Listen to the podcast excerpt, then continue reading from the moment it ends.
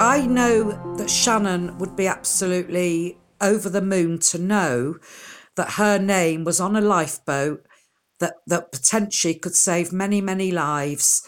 And she had an impact in life, and I'm hoping and praying that she can have an impact even though she's no longer here.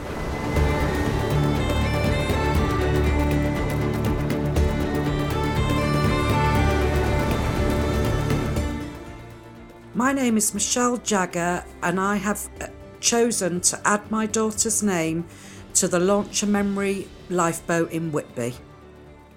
Shannon was an absolutely amazing young lady um, who would do anything for anybody and put herself at the back of the queue. Battled very hard, unfortunately, in latter years, um, but even then, still would stop and talk to homeless people, um, would rush up to the hospital if any of her friends were, you know, struggling and were admitted. Just kindness, really, just an amazing young lady. Shannon was full of personality and humour. Um, had a wonderful circle of friends through school, um, all of whom to this day still keep in contact with me, which is which is absolutely marvellous. Was always there to listen to their problems would always make them laugh. I think that was her biggest uh, quality, really. Whitby is a special place because about three weeks before I lost Shannon, I said to her, Come on, I said, me and you, just the two of us, will go away for a couple of days. Um, so we, I booked a B&B in Scarborough actually. And then I said to her on the, I think it was on the Sunday, let's get the bus to Whitby. I said, you'll love Whitby. I said, it's my favourite place. Um, so we had a wonderful day in Whitby. We actually took a, a boat trip on the old Whitby lifeboat out to sea, um, had a lovely lunch, and then hopped on the bus back to Scarborough. So Whitby is very special to me because it was the last time Shannon and I ever spent any mother daughter time together before sadly she took her own life. She started um, struggling with mental health um, about 11 years old sadly, the first I knew about it was um, she started to get marks on her arms. But, you know, she said to me, oh, it's just a game we play at school. So, you know, I'd never dealt with mental health up until obviously it happened to Shannon. Progressively, that got worse. Life just got too much for her in the end. And as much as I tried to do everything I could, sadly, it, it, it wasn't enough. So.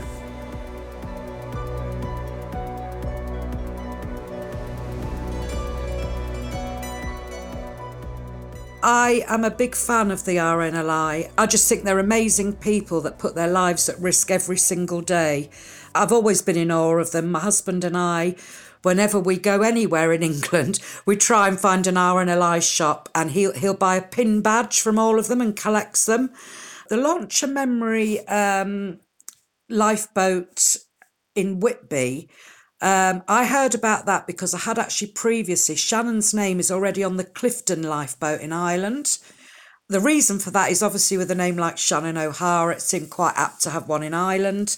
Um, and then I got a message from the RNLI through email about the launch of Memory in Whitby, and I was just, oh, this is absolutely fantastic. It's not too far from where I live. I absolutely love Whitby, and it was the last place that Shannon and I ever went together. The fact that it's a Shannon class lifeboat and my daughter's name was Shannon is just meant to be, and it just is absolutely fantastic. Um, to see her name on that boat that goes out to help people in need, as she helped people all through her short life, was just absolutely amazing for me. Absolutely amazing. I know that Shannon would be absolutely over the moon to know that her name was on a lifeboat that, that potentially could save many, many lives. And she had an impact in life, and I'm hoping and praying that she can have an impact even though she's no longer here.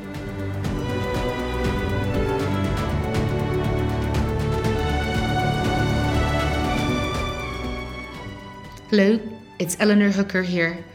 I'm a volunteer on Lough Derg Lifeboat. You've been listening to part of the RNLI's 200 Voices collection. To hear more remarkable stories, head to RNLI.org forward slash 200 voices or subscribe to the Ornalai wherever you get your podcasts. Thank you.